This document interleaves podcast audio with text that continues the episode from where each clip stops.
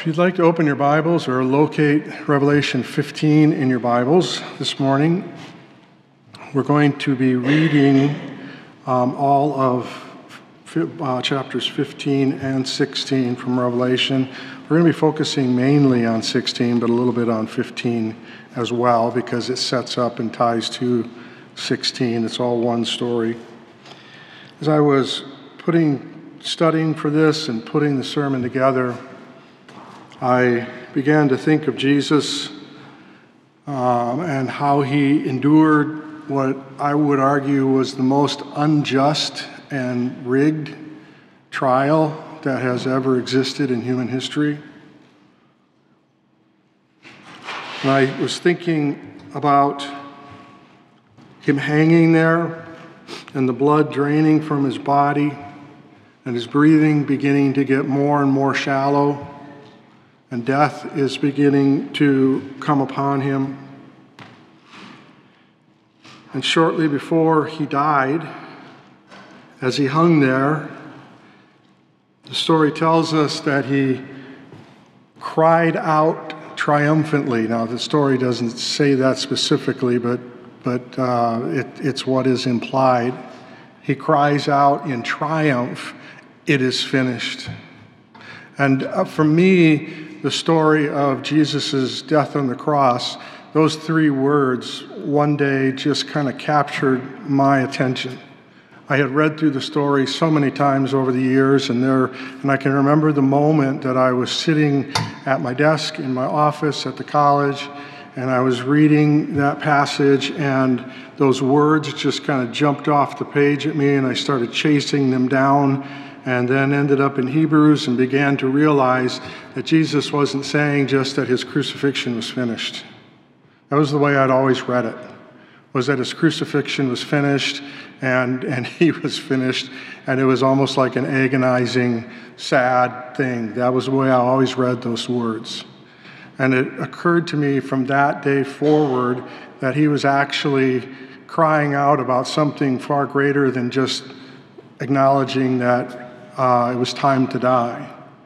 But that what he was saying in that moment was that all of the sacrificial work that had been done for so long to bring human beings into ceremonial acceptance with God so that they could live near him, all of that was done. All of the lambs that were killed year after year, and all the bulls that had been killed year after year, all of that bloodshed for sin was finished in his sacrifice because through his blood sacrifice he had paid the penalty for sin so that all that believed in him could know full forgiveness of sin by God the Father.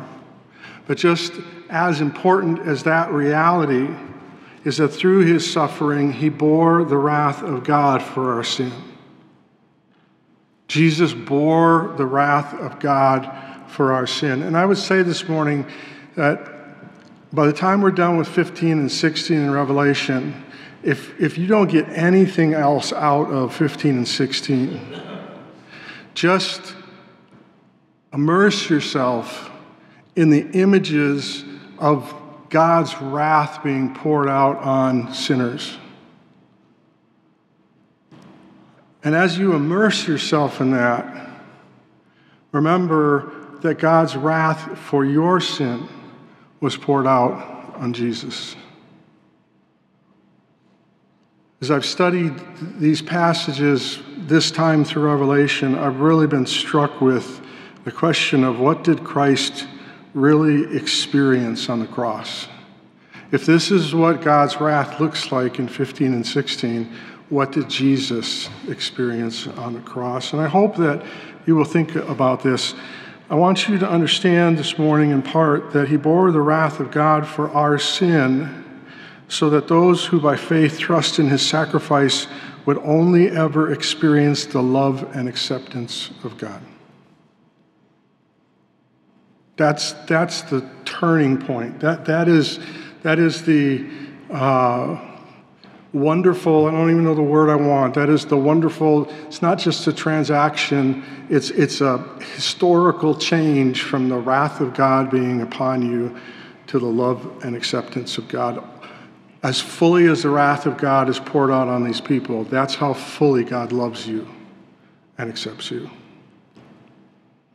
God's wrath on our sin was satisfied and it was finished, which is what chapters 15 and 16, specifically 15, is going to say to us this morning. I invite you to follow along in your Bibles as I read aloud from Revelation 15 and 16. Beginning in verse 1 of 15. Then I saw another sign in heaven, great and amazing, seven angels with seven plagues, which are the last, for with them the wrath of God is finished. God's never going to be wrathful again. And I saw what appeared to be a sea of glass mingled with fire and also those who had conquered the beast and its image and the number of its name, standing beside the sea of glass with harps of God in their hands. And they sang the song of Moses, the servant of God, and the song of the Lamb, saying, Great and amazing are your deeds, O Lord God the Almighty. Just and true are your ways, O King of the nations. Who will not fear, O Lord, and glorify your name? For you alone are holy. All nations come and worship you, for your righteous acts have been revealed. After this, I looked, and the sanctuary of the tent of witness in heaven was opened, and out of the sanctuary came the seven angels with the seven plagues, clothed in pure, bright linen, with golden sashes around their chests. And one of the four living creatures gave to the seven angels seven golden bowls full of the wrath of God who lives forever and ever. And the sanctuary was filled with the smoke from the glory of God and from his power, and no one could enter the sanctuary until the seven plagues of the seven angels are finished. Then I heard a loud voice from the temple telling the seven angels, Go and pour out on the earth the seven bowls of the wrath of God. So the first angel went and poured out his bowl on the earth, and harmful and painful sores came upon the people who bore the mark of the beast and worshipped its image. The second angel poured out his bowl into the sea, and it became like the blood of a corpse, and every living thing died that was in the sea. The third angel poured out his bowl into the rivers and the springs of water, and they became blood. And I heard the angel in charge of the waters say, Just are you, O Holy One, who is and who was. For you brought these judgments, for they have shed the blood of saints and prophets, and you have given them blood to drink. It is what they deserve. And I heard the altar saying, Yes, Lord God the Almighty, true and just are your judgments. The fourth angel poured out his bowl on the sun, and it was allowed to scorch or burn people with fire. They were burned by the first fierce heat, and they cursed the name of God who had power over these plagues. They did not repent and give him glory.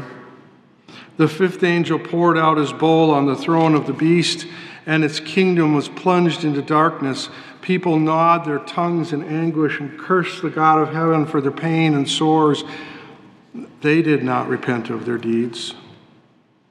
The sixth angel poured out his bowl on the great river Euphrates, and its water was dried up to prepare the way for kings from the east.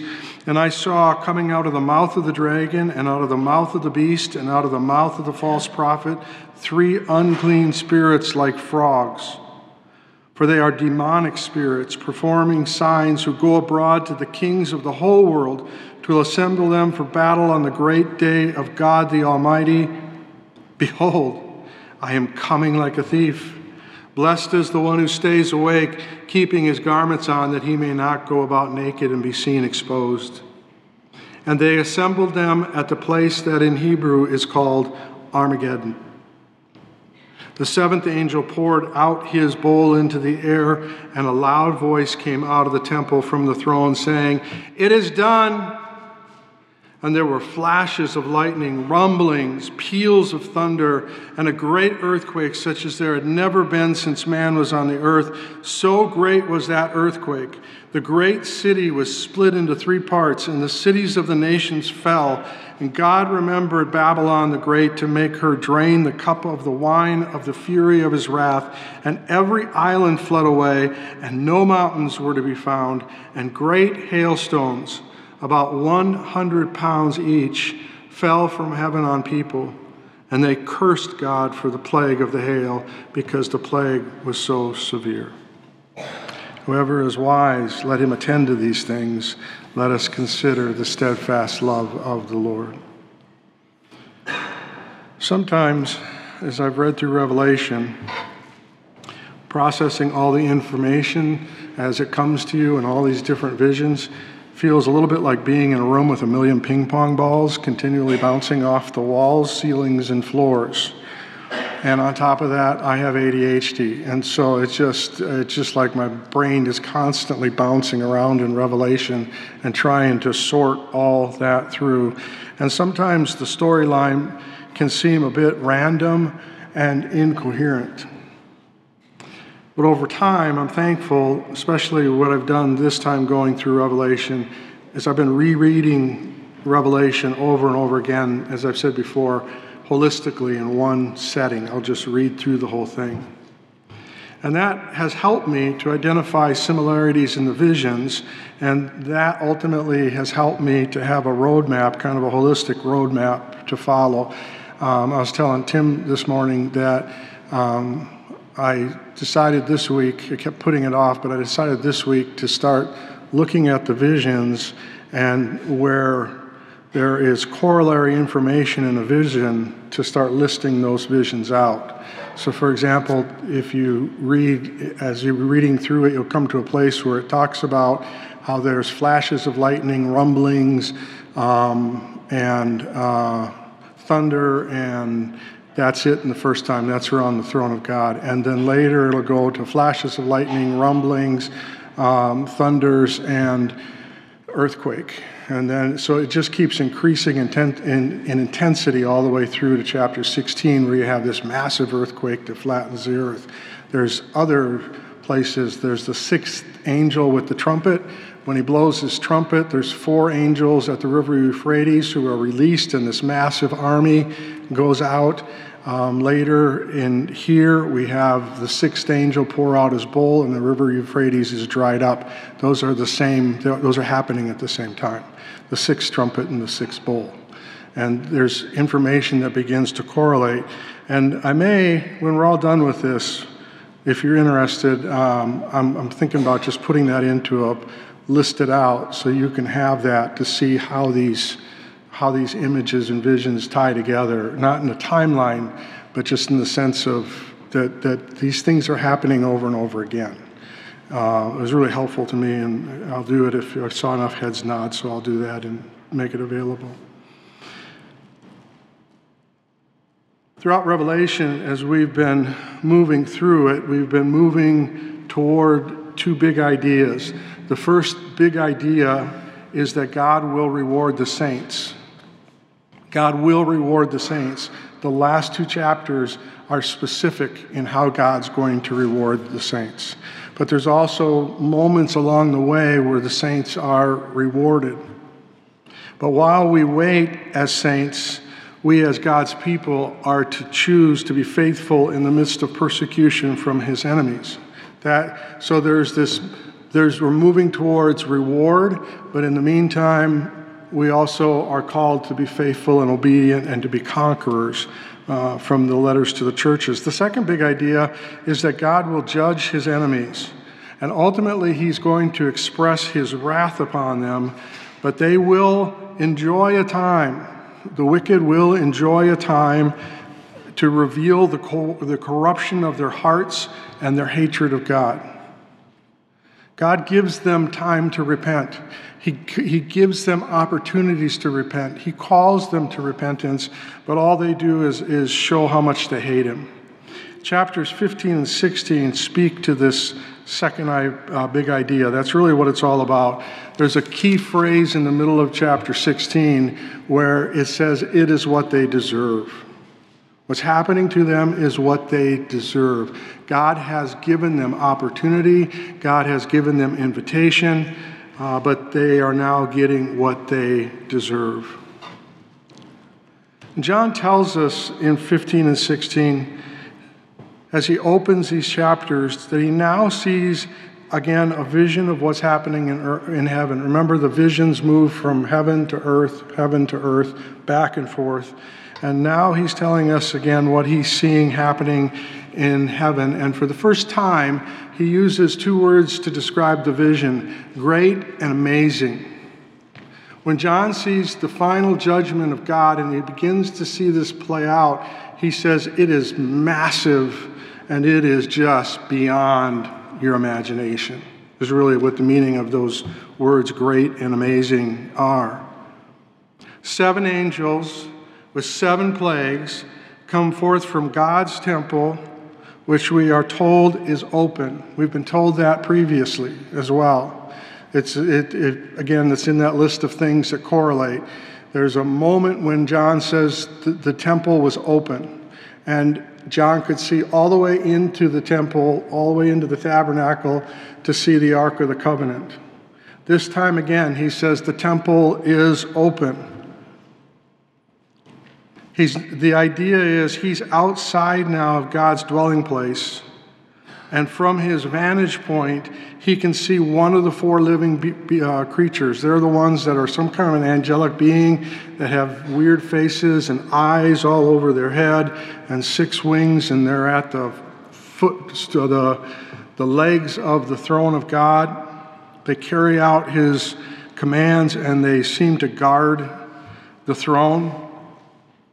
But he can see one of these four living beings place plagues in the bowls of seven different angels. They are dressed in the finest of clothes. Um, for people who want to chase this down and enjoy this kind of thing, uh, Tim, I'm thinking of you. Um, the, the word there, there's a whole there's a whole big discussion of the word for what their clothing is made out of some very old manuscripts actually use a word that refers to stones. And uh, that correlates to Satan when he was created, was created in beauty and covered with all kinds of gemstones. So it's very possible that these angels may have been covered in gemstones, like Satan. If not, the word is for linen, and there's just one letter difference between those two words. But if, uh, if it's linen, then they're in these beautiful white uh, garments. They have a gold sash around them, either way, whether they're stones or the linen, they have a gold sash, and they look like Jesus is described in chapter 1. So they're coming out holding golden bowls representing the authority and power of their king. And they leave the tent behind them. And as they walk out of the tent, God's glory revealed in his glory and power revealed in his smoke, what we call Shekinah glory, which is fire and smoke, the pillar of fire and the pillar of smoke, uh, or pillar of cloud, that engulfs the, the dwelling place of God and we're told that no one can enter into God's presence. It's, it's an interesting statement because how many times have we been told that, that we are to come into the presence of God with prayer, to come and talk with Him, and that we are welcome to come into His presence? But at this moment, as God pours out His wrath, we're told in Revelation that God's, God's glory and power are being put on display here, and his wrath, it apparently seems to be, is so strong and so pervasive that no one can enter the temple. No one can approach him.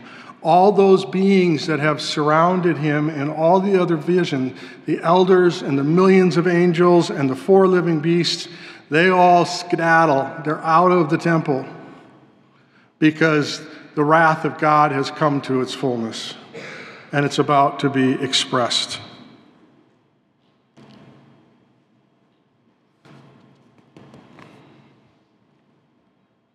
The first angel steps forward. And this isn't, you know, this is, this is imagery. Uh, I, I, I would argue that it's not an actual angel with an actual bowl, and a little bit of plague is sprinkled in there, and he chucks it out there. This is imagery for us of how this is taking place. But the first angel steps forward, he pours out the plague from his golden bowl, and horrible sores break out on all the allies of the beast. Anyone who has taken the mark of the beast immediately is covered with boils and sores. Uh, I, I, would say that it is. Uh, it isn't just like, uh, oh, wow, I got a boil. Oh, I got a boil. But your body is covered like Job. And I, I would take the language here and the, the tenor of what's happening here as these sores are open and infected. They've gone to an immediate infection and massive pain. The plague from the second angel causes the water of the seas to turn into rotted blood. I thought about, you know, it says the blood of a corpse, and I thought about maybe getting into that a little bit further this morning, and I decided to spare you the full imagery of it. But it is, it is rotted blood, is what it is. It's not like fresh cut. Probably the seas are turning a brown color. And it kills every living thing in the sea. The third plague turns the earth's fresh water to blood as well. And the fourth burns the earth with intense heat from the sun. The fifth plague engulfs the world in oppressive darkness.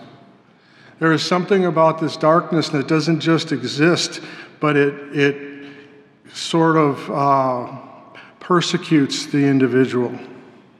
By the way, if you're thinking, man, these plagues, some of these sound really familiar, some of these plagues are exactly the same plagues as what came to the Egyptians the water of the Nile turning to blood, the, the, the darkness. This darkness seems to somehow cause massive anxiety and pain to the individuals, which was also what happened in Egypt. When the sixth angel acts, the Euphrates dries up, followed by three demonic creatures sent to deceive the nations and gather them for battle with God. And that battle is the Battle of Armageddon, which doesn't actually take place right now. That's going to come later. Finally, the seventh angel pours out his bowl into the air. A lot of commentators believe that it's not poured out on the earth or poured out on the waters, but it's poured out in the air because Satan is referred to as the prince of the power of the air. So, this last judgment judges the place where he has power, and this last judgment brings massive storms and earthquakes. 100 pound hailstones pummel the planet. I can't even wrap my head around that. I mean, I thought, hailstones like a bowling ball. No, those are about 8 to 16 pounds, right? You're our bowling experts, the Andersons. So they're about 8 to 16 pounds, and you know how big a bowling ball is. Transfer that out to 100 pounds. Try dodging those puppies. But they're just pummeling down along with a, an incredible electric storm and the thunder rumbling from those, those bolts of lightning right over you, and then a massive earthquake hits the earth and levels its surface. We're told that there are no more islands and there are no more mountains. I'm really hoping in the new heaven and the new earth, God creates mountains again because I really like mountains. I can't imagine a world without mountains. But the mountains go flat, the ground is flat, and the waters come up and just, it's gone. There's no islands. So you're a human being. And I would add, I would add before I say what I was going to say, I would add to this that I don't think that these plagues came in rapid succession. Because that would not really have the, as much of an effect as if the plague came and there was a period of delay before the next plague came. in a sense of, the, of experiencing the intensity of God's wrath in that plague.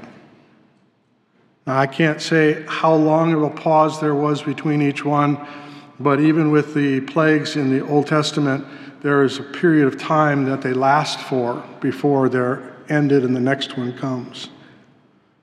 But what we also have here is a building of these plagues.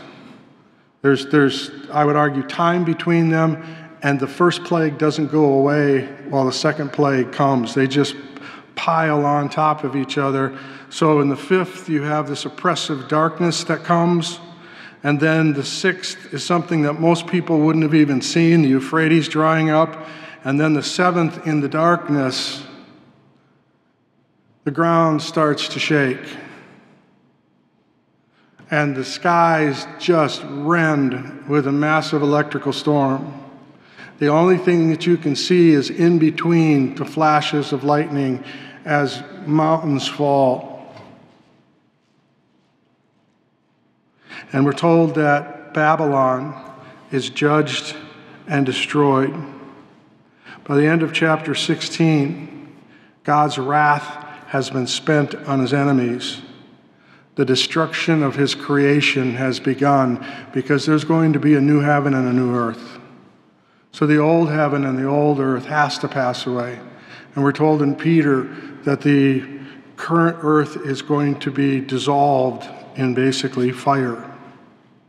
The destruction of God's creation has become has begun, but somehow his people are safe. I want to say here what I've said some other times as we've been in Revelation. If you are a child of God, if you are trusting in Christ for acceptance with the Father and forgiveness of sin through his blood sacrifice, these plagues won't touch you. Because this is the wrath of God being poured out on his enemies.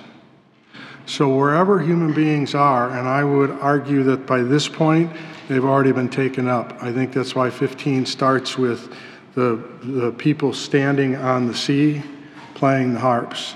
God, I think God's people have already been taken out, and the, the, the destruction begins as God pours out his wrath. You say, but there's more stuff to come. We got the millennium, we got all that stuff to come. We're going to get to that. But I would argue by this time God's people are taken out. Doesn't fit my timeline. Too bad. It fits Revelation. And, and I'm going to go with what I'm seeing happening in Revelation. But even if you're on the earth, you won't experience the wrath of God upon you. Because in Christ, again, the wrath of God against the sin of those who have trusted in Christ was expressed on Christ at the cross. As I was thinking through this passage, these two chapters, there were a lot of topics that came to my mind to talk about this morning, but I've chosen two of them for us to consider, and we may just get through the first one and save the second one for next week. I think we can get through both of them. But the two topics I want us to consider as God's wrath is being expressed the first is justice, and the second is repentance. These two themes come out very strongly in these chapters justice and repentance. As we read these passages, and if you really try to immerse yourself into the situation, I, I look at, I, I, as, as I study the Bible and I read the stories of human beings, I try to put myself in their shoes and I try to imagine what they were experiencing, whether that's Gideon in his moments um, or here. With this, I, I took it kind of like so, what if I was a reporter standing out in the open watching this all unfold? How would I feel? What would I be experiencing? If I was one of these people, what would I be feeling? What would I be experiencing? And, and if you really begin to immerse yourself, especially in this part, um, it, it, can, it can get a bit overwhelming. And, and by the way, if you're reading this and you are sitting there going, Yeah, go get him, God, um, you have missed the heart of God. God takes no pleasure in the death of his enemies. He takes no pleasure in the death of the wicked. And I didn't suck that out of my thumb or read it in some book, except this book. That's what God has said about himself. There's, there's, we should never see God at the end of this going, Yes! Thumping his chest like football players do in the end zone when they score a touchdown. If we understand the death of the wicked, the death, the wicked, when they die, go straight to hell, and we should take no pleasure in that. There is a phrase that people use a lot, and I'm quoting them. If it offends you, you're easily offended. But in the, there's a phrase that gets used a lot in our culture go to hell. Those words should never come out of a Christian's mouth.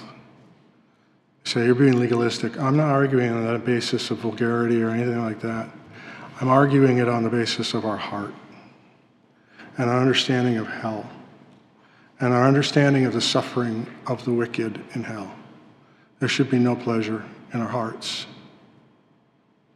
I remember when Osama bin Laden was killed and the celebration that went across the newspapers and the television screens, and how Christians were like, Yeah, we got him. He got what he deserved.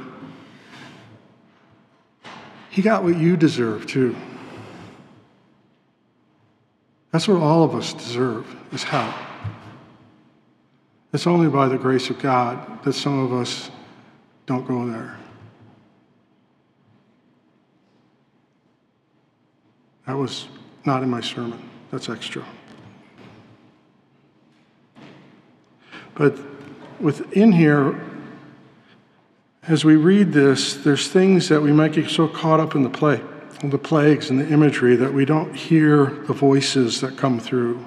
But in chapter 16 and verses 6 and 7, at the end of the third plague being poured out, the angel who's in charge of the waters, which I have no idea what that means, except that there's an angel in charge of the waters, so that's, that's deep. Um, as he watches what is happening, he says, Just are you, O Holy One, who is and who was. For you brought these judgments. They have shed the blood of saints and prophets, and you have given them blood to drink. It is what they deserve. Well, if the angel says it's what they deserve, yeah. What the angel is saying here, I, I, I want to get two things across. One, he's not celebrating. This isn't a celebration statement. This is more of a recognition of what God is doing. I also want to say that we should not hear these words as a, defense of God. In other words, all these horrible things are happening, and the angel kind of stands back and says, You know, before you get really upset with God and start to think bad of Him, remember that God is just. That's not what He's saying. What He's saying is, God is finally bringing justice upon sin. God's wrath is finally being expressed, and, and this display of his wrath against the beast and against the Antichrist and against uh, uh, the dragon and against his followers, it shows us that we have a just God. That's the argument that's being made there. This is not too over the top when it comes to sin. The only reason that we would be offended by this display of God's wrath here is because we fail to understand sin the way God understands sin.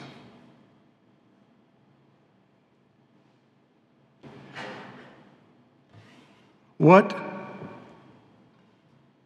God has done is just and is equivalent to meet the acts done by the judged. And that means no one can point a finger at God and say that his wrath is not justified. So we should walk away and not only realize how just our God is, that he does bring judgment upon sin, but we should have a sense of how grievous sin is in God's eyes. All sin, because it leads to death for the sinner and others because it destroys the goodness of God's creation and because it diminishes the glory of God is barbaric. I wanted to use that word today because we've heard it so much in the news the last week or two. Barbaric acts. I want to say to you this morning that a lie is a barbaric act because it's sin. I want to say to you this morning that lust is a barbaric act because it's sin. I want to say to us as men and women, because it's a problem for both genders these days, that when we go to our computer and we click on a pornographic image, it's a barbaric act because it's sin. It harms, it destroys, it diminishes. And this is what it deserves. I want you also to notice the second group. In verse 7, I heard the altar saying, Yes, Lord God the Almighty, true and just are your judgments. The altar, have you heard that before? Do you remember that anywhere in Revelation? There's this little altar that keeps popping up. Do you remember what that altar is? The what? The martyrs, yeah. Because that's the altar. There's martyrs under the altar, and that altar is the altar of incense. And incense represents what? Remember?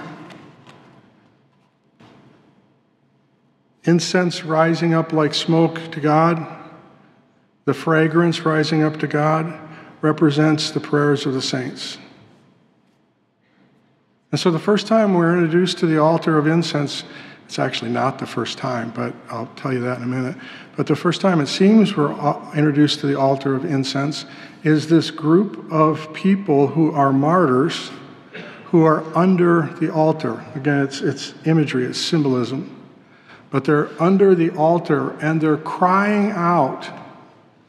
They're crying out to God from under the altar.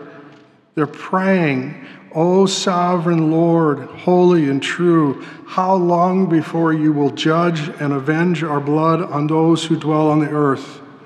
And they were told to rest. Thank you, Joe. I'm glad that you remember that. They were told to rest. They weren't just told to wait, they were told to be at peace. Rest is the word. And, and they were to rest because God was sovereign, God was in control. He said, until the full number of future martyrs were killed. So God was saying, there are more of your brothers and sisters that are yet to be martyred. When that full number has reached its point, then I will act. Rest in the meantime. And they were given white robes. Now, after three, three plagues, they affirm that God is just. Before that was their cry. We've seen the altar of incense pop up here and there along the way. And now here we are, and from the altar, these are the voices of those martyrs under the altar, and they affirm that God is just as they say, Yes, Lord God the Almighty, true and just are your judgments, and they are satisfied that God has not forgotten to judge the wicked. There's one more connection to the altar of incense, and that is the bowls from which the plagues are poured out. In chapter 5, we're told that the golden bowls, that, that the elders hold golden bowls filled with the prayers of the saints.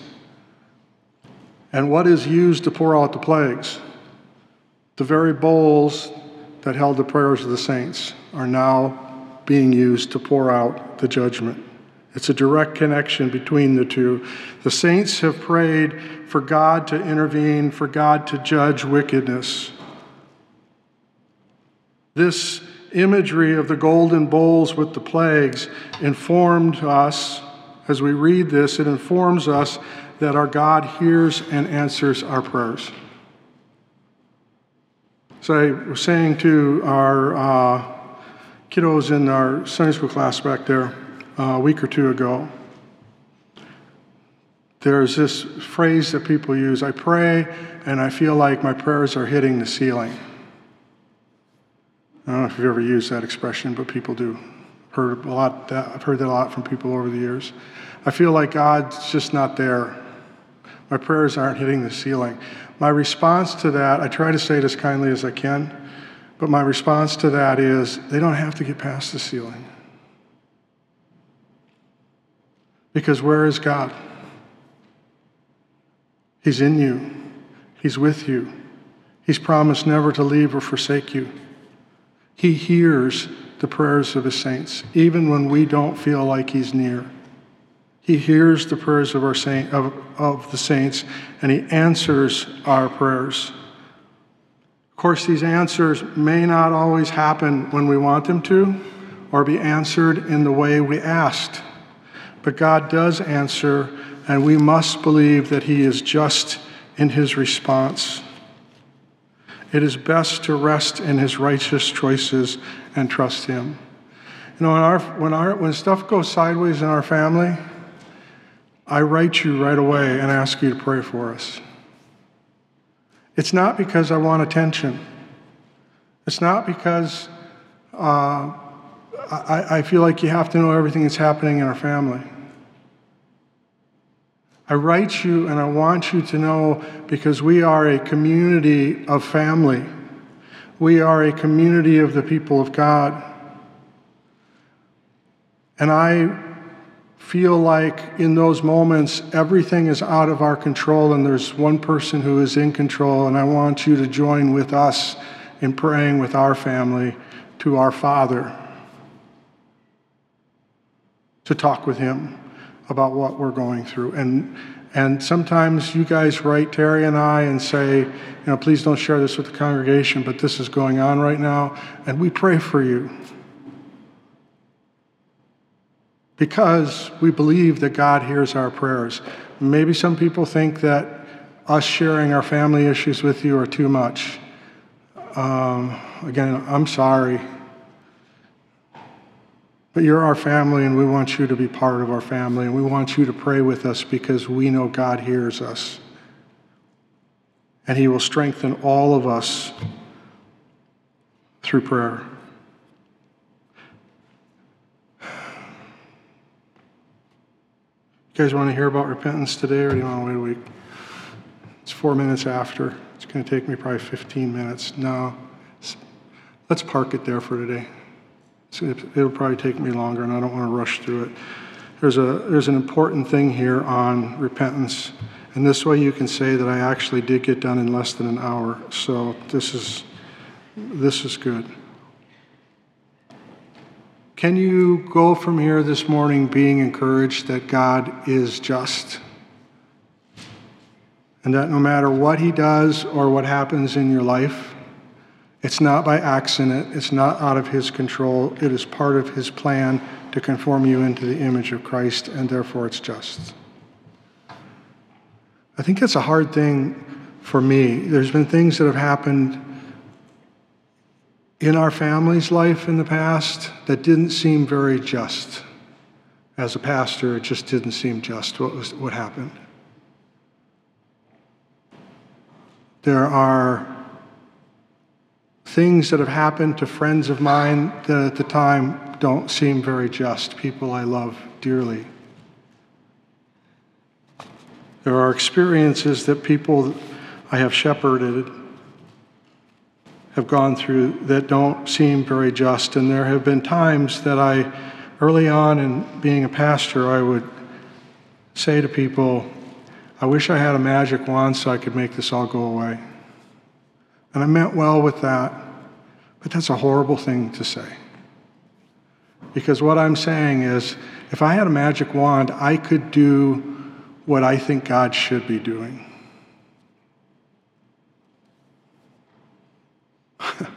I'm, I'm, I'm turning their hope to me instead of to God.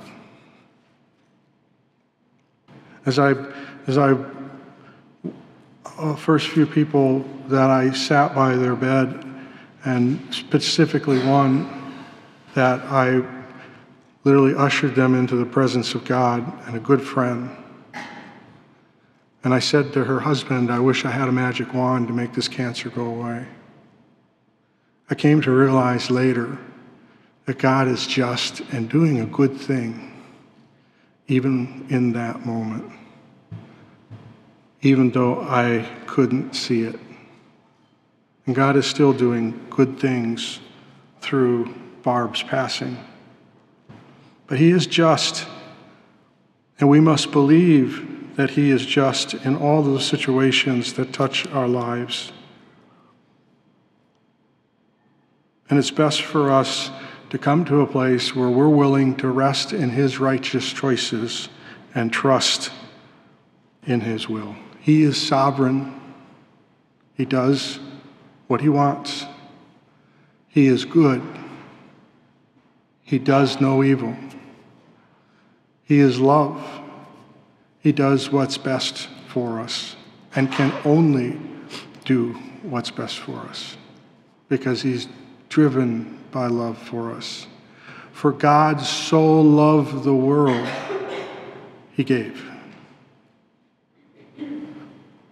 He knows what's best for us. He's omniscient, He knows everything. He's omnipotent. He can do what's best for us. And He's just, so He will do what's best for us. Let's rest in Him and trust in Him and be able to say, Just are you, O Holy One, who is and who was. Let's pray.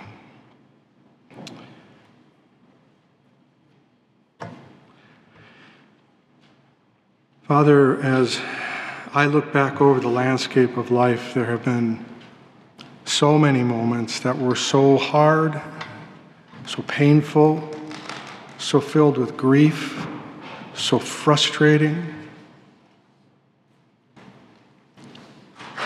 And there have been so many times that I have to acknowledge I didn't like what you did, and I would have done it differently if I could.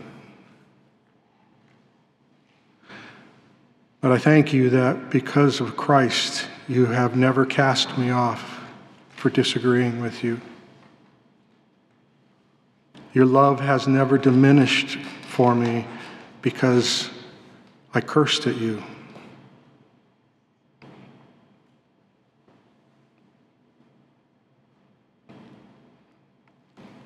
Your presence has never been far from me, even though I tried to push you away. And Father, I know I'm not the only one here who could say those things. There are times we just don't understand you and we don't understand what you're doing. And we want our way. I'm thankful you don't give it to us.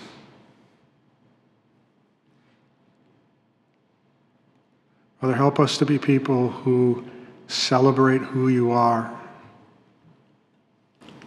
Even though the characteristics that you possess, your personhood, infringes on our rights and steps on our turf.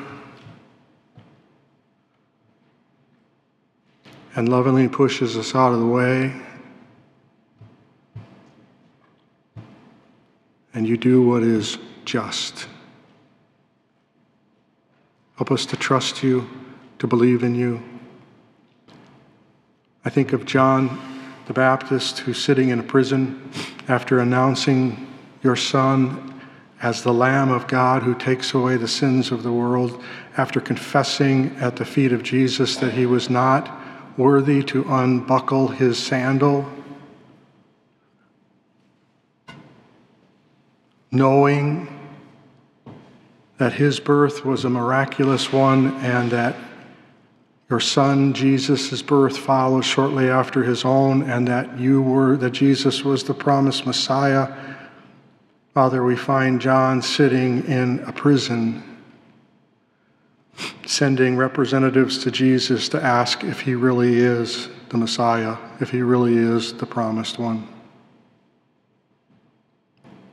Doubt is endemic to us. Cause us to see who you are. Bring to our minds, through the power of the Holy Spirit, what you have said about yourself in this Bible that we carry. Produce in us love for you. Produce in us a will that submits to you and wants to obey you. As we work out our own salvation, help us through the power of the Holy Spirit to have the will to submit and the ability to do what you desire. I affirm that you are just and thank you and praise you for that. In your Son's name, amen.